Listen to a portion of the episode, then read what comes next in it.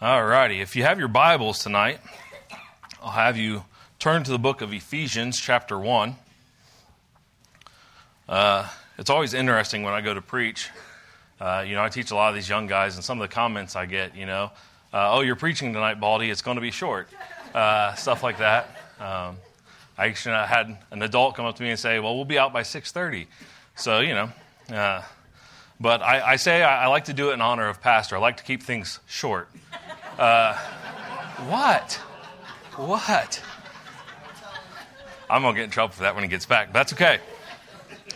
Uh, Ephesians chapter 1. Uh, go ahead and put a bookmark there. And also, I'm going to have you uh, put a marker there in John chapter 9.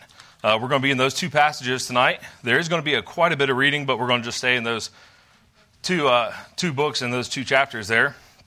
And while you're getting those marked there, there was a Sunday morning in the middle of a sermon in the congregation, a man got up and he just walked out of the church. And after the service, the wife went running up to the pastor and she said, You know, Pastor, I'm so sorry. I want to apologize for my husband's behavior, how he just got up like that. And the pastor thanked her for her apology and he said, You know, I noticed it was kind of strange. He just got up and walked out right in the middle of service like that. And he said, You know, I, I, didn't take nothing, I didn't take no offense to it or nothing. He said, I was hoping I didn't say nothing to offend him, but maybe it was a family emergency or something. And she said, Oh, no, Pastor. He's had trouble sleepwalking for a long time. so, you know, just a, just a little bit of humor there to get started. Um, but here in, in, the book of Ephesians, chapter 1, um, Pastor's been going through Ephesians and touching base here on Ephesians. And I can promise you there is no possible way that I can break apart uh, a verse the way that Pastor can. Um, you know, I like, I like to poke and everything else, but I'm very thankful for our pastor. I'm thankful for a man that is uh, scholared in the Word of God, studies the Word of God, and brings us the truth. Um, and I'm very thankful for what we learned from him. But tonight, um, we're going to be looking at just three verses. I want you to jump down to verse 17. Uh, we're going to read three verses here, and then I'm going to go to the book of John, and then we're going to come back to uh, Ephesians here, okay? Uh, so, starting there in verse 17 of Ephesians chapter 1, it says, that the God of our Lord Jesus Christ, the Father of glory, may give unto you the spirit of wisdom and the revelation and knowledge of him, the eyes of your understanding be enlightened, that you may know what is the hope of his calling, and what the riches of the glory of his inheritance in the saints, and what is the exceeding greatness of his power to usward who believe, according to the working of his mighty power. Let's go to Lord in prayer before we begin tonight. Dear Heavenly, most gracious Father God, I do thank you for the privilege it is to be able to be in your house tonight, Lord, and be able to worship, Lord. I thank you for the fellowship with one another, Lord. But as we open your word, Lord, once again, I just pray, Lord, you just keep me out of the way, Lord, and allow your message to go forth, Lord. I pray for your congregation tonight, Lord. I pray that hearts and minds would be open and attentive to what you'd have for them tonight, Lord. Uh, most of all, Lord, we do thank you and we love you for our salvation through Jesus Christ. It's in his name we pray. Amen. Uh, so tonight, I, I, I have a, a message that I've titled Seeing Like Christ. Um, and we're going to be talking a lot about eyes and sight tonight. Um, and as we look at this, this verse here, uh, the one thing I'm going to come back to a couple times is the eyes of your understanding being enlightened. Uh, most of us, we have the privilege that we have these physical things in our head called eyes, um, and we can see through them. Not everybody can see through them. There are blind folks and everything else. Uh, there are folks that have to have help with their vision and everything else, with glasses and everything else. And tonight, whenever I'm talking about seeing, I want us to understand I'm not talking about our physical eyes. Um, and we're going to learn through Scripture here that often, as Christians, we look too much through our physical eyes and not looking through our spiritual eyes. Um, so if you've got your place there in Ephesians, I want you to go ahead and jump over to John chapter 9. And we're going to start with the story of a blind man. It's a well known story in the Bible. And actually, what we're going to do here is we're going to read all of chapter 9. So it's quite a bit of reading. Um, it's a well known story, but um, we're going to get a lot of teaching here from it. Okay? So, John chapter 9, starting in verse 1, it says, And as Jesus passed by, he saw a man which was blind from his birth. And his disciples asked him, saying, Master, who did sin, this man or his parents, that he was born blind? Jesus answered, Neither hath this man sinned, nor his parents but that the works of God should be made manifest in him. I must work the works of him that sent me. While it is day, the night cometh when no man can work. As long as I am in the world, I am the light of the world. When he had thus spoken, he spat on the ground, and he made clay of the spittle. And he anointed the eyes of the blind man with the clay. And he said unto him, Go and wash in the pool of Siloam, which is by interpretation sent. He went his way, therefore, and washed, and came seeing. The neighbors, therefore, and they which had seen him, that, that he was blind, said, Is not this he that sat and begged? Some said, This is he. Others said, He is like him. But he said, I am he. Therefore said they unto him, How were thine eyes opened? He answered and said, A man that is called Jesus made clay, and anointed mine eyes, and said unto me, Go to the pool of Siloam and wash. And I went and I washed, and I received sight. Then said they unto him, Where is he? He said, I know not. They brought to the Pharisees him that was aforetime was blind, and it was the Sabbath day when Jesus made the clay and opened his eyes. Then again the Pharisees also asked him how he had received his sight. He said unto them, He put clay upon my eyes, and I washed, and do see. Therefore said some of the Pharisees, This man is not of God, because he keepeth not the Sabbath day. Others said, How can a man that is a sinner do such miracles? And there was division among them. They say unto the blind man again, What sayest thou of him? That he hath opened thine eyes? He said, He is a prophet. But the Jews did not believe concerning him that he had been blind and received his sight until they called the parents of him that received his sight. And they asked them, saying, Is this your son? Who say who ye say was born blind? How then doth he now see? His parents answered them and said, We know that this is our son, and that he was born blind. But by what means he now seeth, we know not. Who hath opened his eyes, we know not. He is of age, ask him. He shall speak for himself. These words spake his parents because they feared the Jews. The Jews had agreed already that if any man did confess that he was Christ, he should be put out of the synagogue. Therefore said his parents, He is of age, ask him. Then again called they the man that was blind. And they said unto him, Give God the praise. We know that this man is a sinner. He answered and said, Whether he be a sinner or no, I know not. One thing I know, that whereas I was blind, now I see. They said, then said they to him, What did he do thee? What did he to thee? How opened he thine eyes? He answered them, I have told you already, and ye did not hear. Wherefore you would hear it again? Will ye also be his disciples? And they reviled him, and said, Thou art his disciple, but we are Moses' disciples. We know that God spake unto Moses, As for this fellow, we know not from whence he is. The man answered and said unto them, why herein is a marvelous thing, that you know not from whence he is, and yet he hath opened mine eyes. Now we know that God heareth not sinners, but if any man be a worshipper of God, and doeth his will, him he heareth. Since the world began, was it not heard that any man opened the eyes of the, the one that, of one that was born blind? Is this man were not if this man were not of God, he could do nothing. They answered and said unto him, Thou wast altogether born in sins, and dost thou teach us? And then they cast him out. Jesus heard that they cast him out, and when he had found him, he said unto him, Dost thou believe on the Son of God? He answered and said, Who is he, Lord? That I might believe on him. Jesus said unto him, Thou hast both seen him, and it is he that he talketh with thee. And he said, Lord, I believe. And he worshipped him. And Jesus said, For judgment I am come into this world that they which see not might see, and they which see might be made blind. And some of the Pharisees which were with him heard these words, and said unto him, Are we blind also? Jesus said unto them, If ye were blind, ye should have no sin. But now ye say, We see, therefore your sin remaineth. it's funny as we look about uh, on, on these Pharisees, and this is, this is a, a story that really happened about a, a physical blindness. But I love how Jesus always used the things around him to convey his message.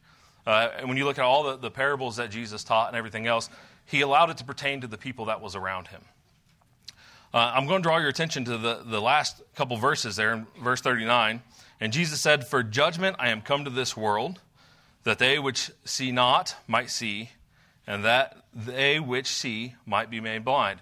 To look at this verse, we first look at, For judgment I am come to this world. That's not Christ actually judging somebody there, okay? We have to understand he's not saying I'm going to condemn the whole world because we know from John 3:16 as I quoted tonight, he didn't come to the world to condemn the world. He didn't want to cast that kind of judgment, but he came to save.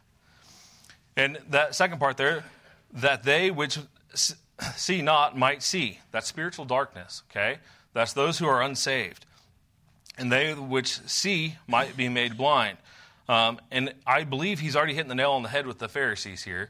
And he's kind of calling them out already. He's saying, Look, you think you're something that you're not. You think you're something special. You think you're holy, but you're not. You're blind. And some of the Pharisees that were with him heard these words and said to him, Are we blind also? They knew right away. They said, Wait a minute, this man Jesus is calling me out. And he's trying to say that we're blind. And Jesus said unto them, If you were blind, you should have no sin. But now you say, We see therefore your sin remaineth. I love how Jesus was not afraid to call things as they were.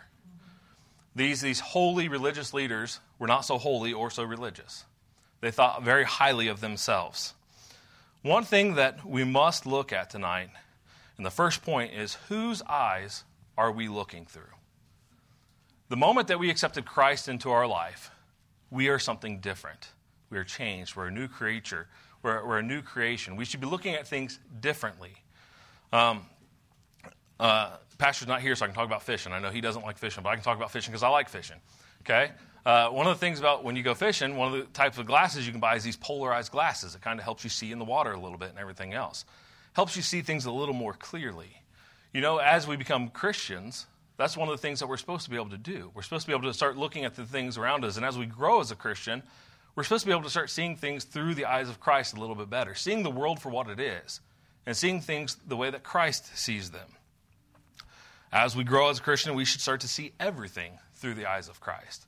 Everything that we do, uh, the friends that we associate with, uh, the people that we talk to on a regular basis, the jokes that they tell, everything that they're doing, we should start seeing a difference about our life. Um, there's a song that came out a couple years back it was a contemporary song, but I really liked the lyrics of it, and it was Give Me Your Eyes. And the way the lyrics go is it was Give me your eyes for one second, give me your eyes so I can see. Everything that I'm missing, your love for humanity. Your arms for the brokenhearted, the ones far beyond my reach. Give me your heart for the ones forgotten. Give me your eyes so I can see. The fact of the matter is, is Jesus came into the world, as he said here, he didn't come to the world to condemn, but he came to save. And once we're saved, we need to be able to start looking at the world through his eyes. In other words, he wants us to look through his eyes so that he can lead us in what we should be doing and the things of Christ. And knowing Jesus and believing him, uh, making sure that we're seeing through his eyes so it gives us a better understanding uh, for our Christian walk, for everything that we're doing. Um, and there are many that claim to be able to see, but there are many that are walking around blind. There are many Christians quotations around that word Christians that are still walking around blind. Just because you're saved does not mean that you're looking through the eyes of Christ. You can get saved and then never do nothing else for Christ. You can get saved and then never see that man on the corner that's holding up a sign that says we'll work for food or anything else, and that's all you will see of him is, oh, look at this bum. But if we're looking through the eyes of Christ, we can look at that man and say, I wonder if he needs something more than money. Wonder if he needs Jesus Christ in his life. And as we begin to look through the eyes of Christ, we'll see more and more things like that, more situations that God will lead us to. Jesus does lead the blind who are with him, and it's through his eyes that they can fulfill the purpose that he's given them in their life. Uh, Jesus wants us to live for him. Jesus wants us to look through his eyes so that we can fulfill the glory that he's given us. So, bringing us to, to point two here is what, what about our eyes? Whose eyes are we looking through? And then what about our spiritual focus? Are our eyes wide open? Are our eyes open to what Christ has for us? Go ahead and turn back to Ephesians chapter 1 there. And we're going to just stay here uh, for us tonight. I do have some other verses that we'll read from, but we won't have you turn to them.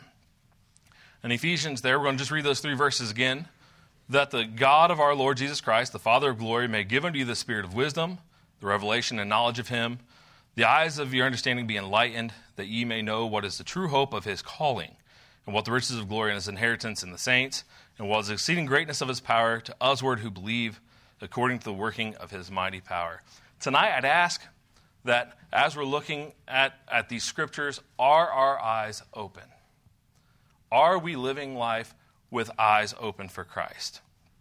Tonight, as we look at these, we have the ability, if we're saved, to have the Holy Spirit indwelling us.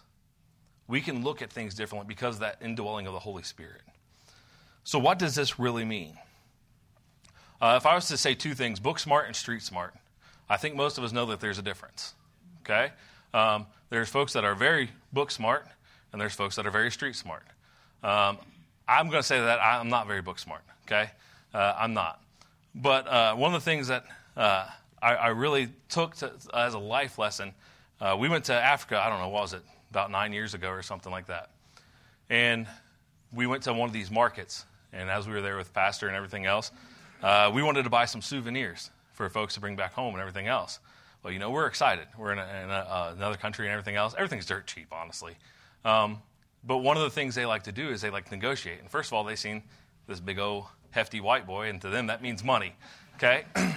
uh, it's true. I mean, they seen somebody with some weight to them in white, so they look at that as money. Okay? So they see this guy walking up to them and everything else. They quote me a price. And uh, I forget what it was. I think it was a chessboard or something like that. And we're going to buy it and everything else. So they quote me a price. And I'm sitting there like, that's only like 10, 15 bucks. Yeah, no problem. This is cool. You know, and the pastor goes, hold on, hold on, hold on. That's not their best price. And I'm like, it's only like 10 or 15 bucks. He said, that's not their best price. I realized at that moment that I didn't have street smarts when it came to Africa. Okay? But there is a difference between street smarts and book smarts. Okay? Uh, with book smart, you take things at face value. Uh, you can open a textbook, you can learn things from that text, and you take it at face value. Um, it's funny because my kids, they're going through some of the, their homework and stuff, their math, and I'm going to tell you right now, even with all the textbooks under the sun, I'm not going to learn the math way they do it. I'm just not going to, okay? Um, I'm not book smart, okay? But whenever we're, we're talking about book smart and street smart, and I, I want to look at this thing of keeping our eyes wide open, okay? Um, because if our eyes are wide open, then one thing that we'll understand is that being book smart is only half the equation. You can have all the book smarts, but if you don't know how to apply it, it does do, do, do no good. Same thing comes to when it comes to the Word of God. You can sit there, and there are scholars who study the Word of God, and they can know the Word of God front to back, back to front, side to side, however you want to say it. They know it, but they don't know how to apply it. They don't know how to use it. They're living their life with their spiritual eyes closed. They're trying to base everything off their knowledge. When God tells us here, the eyes of your understanding be enlightened, he's basically saying that book smarts, that's part of the equation. This is Paul writing here in Ephesians. And right after praying for the spirit of wisdom and revelation to be given to the believers, he adds that the hope there is that our, our eyes would be enlightened. Um, so, what does he mean by this? Well, how do we get our information about God? Yes, it's, it's through the Bible. Okay, if we were to open the Bible, we can learn about the nature of God. We can learn about the character of God, the different characteristics, the attributes of God. We learn about his nature. Um, but by reading God's word, we can learn a lot about God, but we don't get to experience God. There's a difference. Once again, it's only half the equation. Um, so for tonight, just, just for a second, I know this, this is unorthodox here, but pretend like none of us were married, okay? And you were looking for a spouse, okay? And somebody was to give you a book, and it listed five different spouses, and it listed everything about that spouse. And you go through and you read it, and you're like, wow, this is great. This is everything I want. But you never saw them, you never met them, you never talked to them. How easy would we fall in love with that person from reading about it? It'd be kind of tough. Without ever talking to them, without ever seeing them, without ever having any type of communication with them, it'd be hard to fall in love with that person. Right? Wow, the church is asleep tonight. It's okay. If I see somebody sleepwalking, I'll know that that joke was about you. Okay? but it'd be hard to fall in love with that person without ever having any contact with them. But the fact of the matter is, is a lot of times as Christians, that was what we try to do with God. We want to say, yes, I'm falling more in love with God every day. And we're just reading the Bible. We're not experiencing God. We're just reading the Bible. We're not having a relationship with God. We're not talking with God. We're not doing any of the other things with God. We, we get up in the morning and we have our, our reading schedule and we read the Word of God and then we set it back down, and that's as far as our relationship goes with God. We cannot possibly expect to fall in love with God that way. See, at some point in our Christian walk, it has to move past a head knowledge of God, it has to walk to a spiritual knowledge of God. We can describe color technically, but you can't see the, the, the, you can't describe the color orange and actually know what it is without actually seeing it. You can uh, describe taste. Uh, my kids know I hate sour things, and they think it's the funniest thing in the world to hand me a sour candy and tell me it's not sour. Um, and I put it in my mouth, and I can't tell you the, the, the, the my face will describe it all because I hate that taste. Um, but we can't truly experience that unless we experience it. Okay, we can't we can't we can describe it the best of our ability, but we don't really experience it. That's how it is with God. Unless we truly experiencing God ourselves, we never truly know Him. And I think the psalmist in Psalm uh, 34 knew that, and that's why he said, "Taste and see that the Lord is good." It has to move past just this book knowledge of God. And what Paul is saying here is that we really need to experience the Lord's presence in our life. If you were hungry, and trust me, if I was hungry and you put a picture of a steak in front of me, it would not satisfy me. Okay? Uh, that picture of that steak is not going to make me happy. It's going to make me angry if I'm hungry and you put it in front of me. Uh, better yet, if you, if you have a steak and you set it in front of me and you tell me I can't eat it, it's not going to satisfy me. The only way that's going to truly satisfy me is if I pick up that steak and I eat it. That's the way it works. If we want to satisfy our hunger, we have to eat. Same way it goes. We should be hungry and thirst after God, the Bible says. But if we're hungry and we thirst after God, that means actually picking it up, applying it, experiencing it in our life. That means we must have our eyes wide open to opportunities so that we can know Him more. So, looking at this, coming to our third point, what can we see? Looking here in our, our, verses again, the eyes of your understanding being enlightened that ye may know what is the hope of his calling. That word hope, I love that word hope. The word hope is something that, uh, once again, our English language, we, we, we've kind of mixed up that word hope and it's something that we're, wishing for. Um, that's not what that really means, okay? Um, talking about hope, maybe you've been discouraged as a Christian. Maybe there's been a time that you've questioned even walking with God. Maybe there's been a time you've thought about just giving up on God. And I think that at some point or another, we, we might all come to that point in our life. And that's because being a Christian in today's world is tough. It's not easy. Okay, I'm not, I'm not going to be the one to sugarcoat it and tell you it's easy to be a Christian, that everything's all hunky dory and everything's great whenever you become a Christian. It's, it's not. It's not all sunshine and rainbows. We know that in the book of Romans, chapter 5, uh, it's a great teaching. It says, by uh, verse 2 through 5, it says, By whom also we have access by faith into this grace wherein we stand and rejoice in hope of the glory of God. And not only so, but we glory in tribulations also, knowing that tribulation worketh patience, patience experience, and experience hope. And hope maketh not ashamed, because the love of God is shed abroad in our hearts by the Holy Ghost, which is given to us. We all want hope in our lives. We all live for that hope in our life. Hope is a wonderful thing. Paul, Paul puts it in the top three things there, uh, you know, with, along with faith and charity. The problem that we have as Christians is we start to go through a trial, and once again, we're not really looking at things through our spiritual eyes. We just kind of have our eyes closed. Uh, we're looking at things with our fleshly eyes. Those physical eyes will deceive us every time. And we look at a tribulation that we're going through, a hard time that God's allowing us to go through, and we say, I have no hope. There's no hope through this. Why is the Lord allowing me to do this? We begin to question. And the moment we begin to question, Satan likes to creep in and gets that foothold, and then our, our, our, we become discouraged in our walk. But the fact of the matter is, if, if we look through those spiritual eyes, we can see something better. We can see that blessed hope, which is Jesus Christ. We can see that in our current situation, whatever it might be, that God has allowed us to be there. Um, like I stated earlier, opening the eyes uh, there is the equivalent of experiencing God in a personal relationship. And when we see Him in this way, we know that we have a loving God on our side who is looking for the good that he can work in us. Uh, remember that scripture says uh, going through tough times is sometimes how we get hope. We have trust and love built up that God allows us to accept his plan no matter what.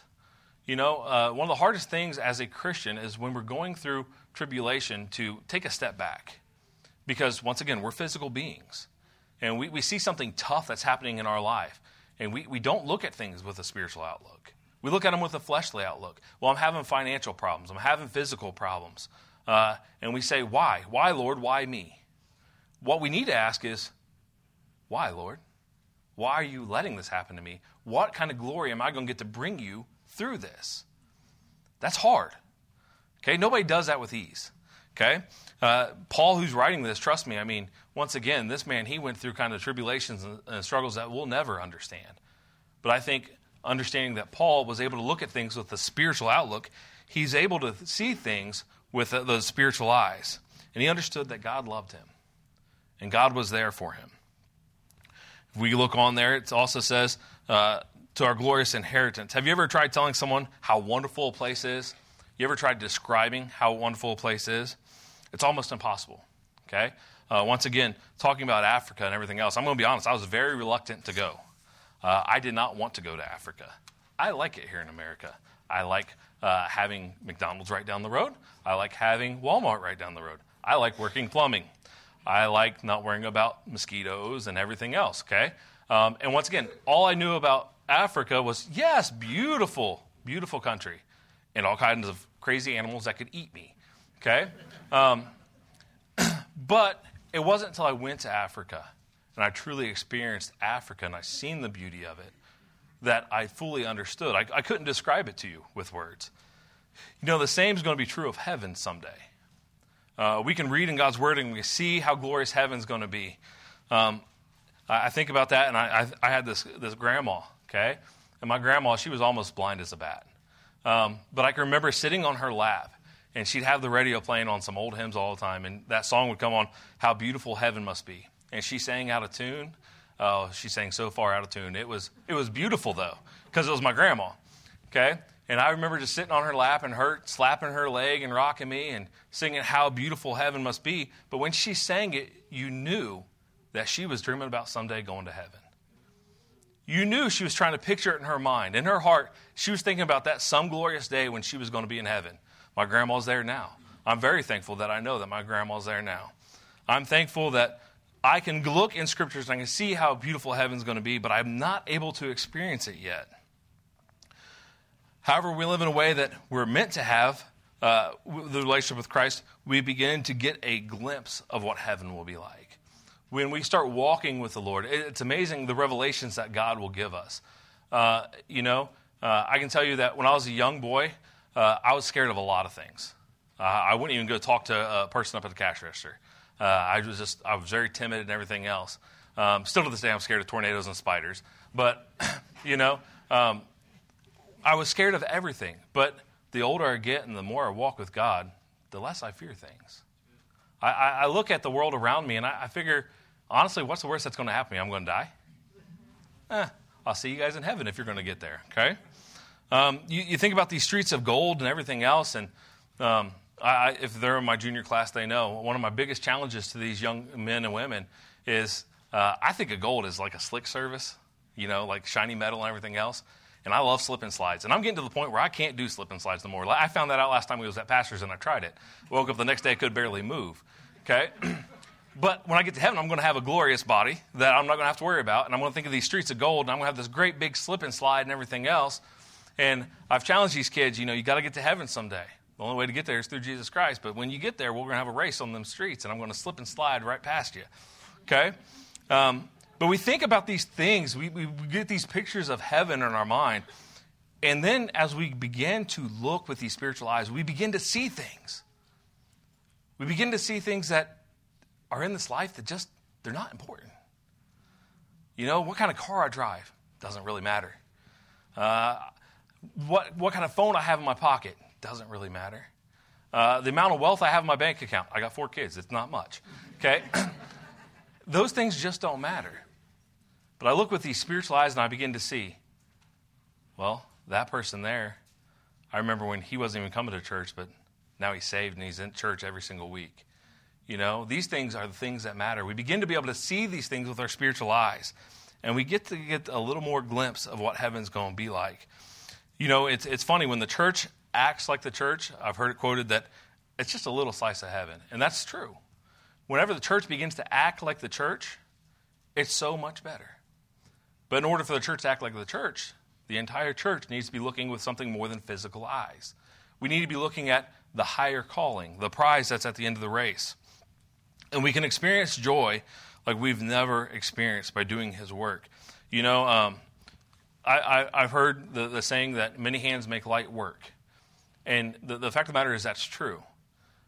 But the only way you get many hands is if you get many spiritual eyes looking at the goal that's set before them. You know, uh, I, a couple weeks ago, Pastor was talking about going out door knocking and soul winning. And, you know, the only way we get the whole church involved with that is if the whole church begins to look with their spiritual eyes. And we begin to look at our neighbors and say, you know what? They're not saved. They don't know the Lord. They're on their way to hell. How, how can I witness to them? Okay? Maybe you've went and knocked on your, on your neighbor's door and they don't want nothing to do with it. That's fine. How are you and your family living in front of your neighbors? If you're out there yelling and screaming and everything else, kicking the door in and everything else, they're going to be like, I don't want no part of that. Then people are Christians. That's crazy. Okay? But it's even how we live our life. Okay? Um, we start looking at things with the spiritual eyes, we'll understand that our own lifestyle, it's supposed to reflect Jesus Christ in all that we do. and then looking here at his great power, the fact of the matter is, do we have a lack of power in God in our life?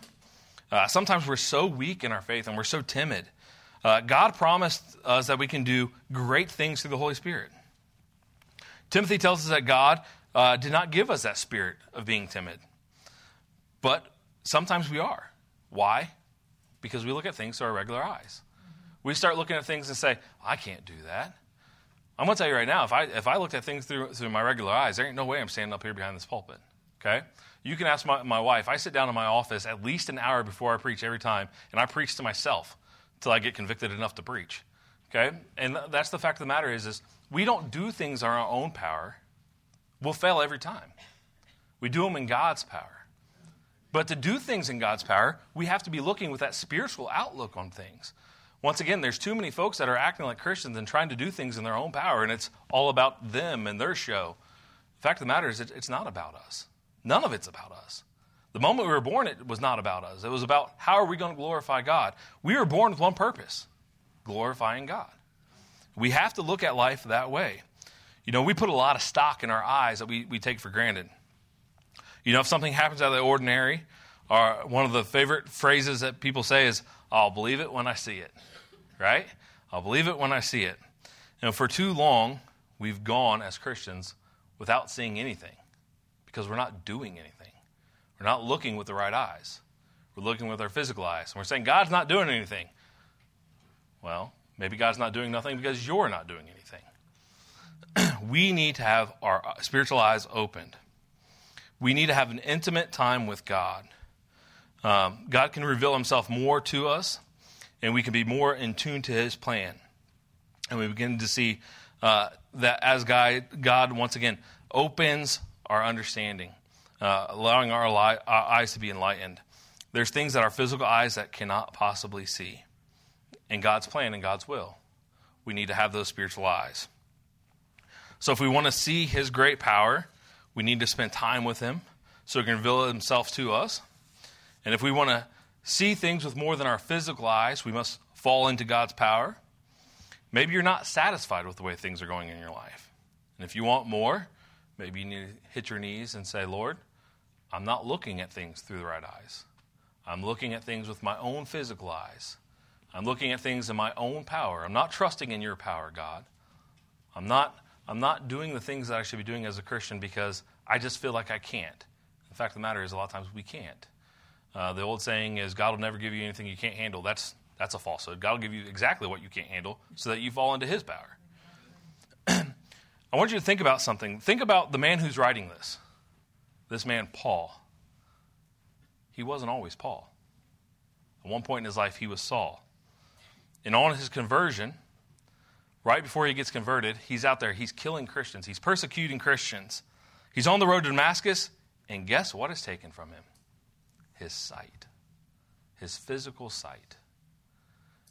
You know, one of the things I think is awesome about prayer, and I know we can pray at any time and we can pray uh, in a vehicle and everything else, but when we really get down to it and we hit our knees and we close our eyes, it shuts off those physical eyes. It cuts off that distraction because we need to see things with the spiritual eye. we need to be talking to God with our spiritual eyes, with our eyes closed sometimes. Doesn't mean you always have to pray that way, but you should be setting aside time to pray that way. You know, after his encounter with the Lord, Paul's physical sight was restored, and he was given new spiritual sight. And we see the great things that Paul did for Christ because of his new spiritual sight. but this didn't just come from reading the Word of God, it came from having a relationship with God. We can take in all kinds of sights with our physical eyes, and we neglect the use of our spiritual eyes. And because of it, we're missing a bigger picture that God wants us to see. I think it's funny if, if you were uh, looking at the news or anything else, or media or anything else, one of the big things that they, they talk about is this woke movement. This woke movement, because we're not, we're not uh, enlightened to the things that we should be enlightened to. We're just not informed. It's funny how Satan will take something and just completely turn it upside down and opposite, because the people that are woke have a veil over their eyes and they can't see past their nose. They want to look at things that are sinful in the world and they say that they're good. God has already said in the scripture the things that are wrong, and we could go on and on about that tonight. But we're not going to. The, fact of the matter is, is Satan likes to take things and things that we should be using for the good, like being awake with our eyes wide open, and take it and use it for a term for something completely wrong. Um, you young people, uh, this is a challenge to you. Uh, a little bit unorthodox, but a challenge to you. Get in the Word every day. But don't just get in the Word. Have a relationship with God. Talk to God. Because the world around you wants to put a veil over your eyes so that you can't see the truth. And as adults, it is our obligation, it is our honest obligation, be teaching the truth. We can't teach the truth if our eyes aren't open to it. Tonight I'm going to have Pastor Joel come up and uh, give the invitation. But as he's coming, I wonder if we need to step out in faith and maybe have our eyes opened a little better. Get to know Christ more intimately.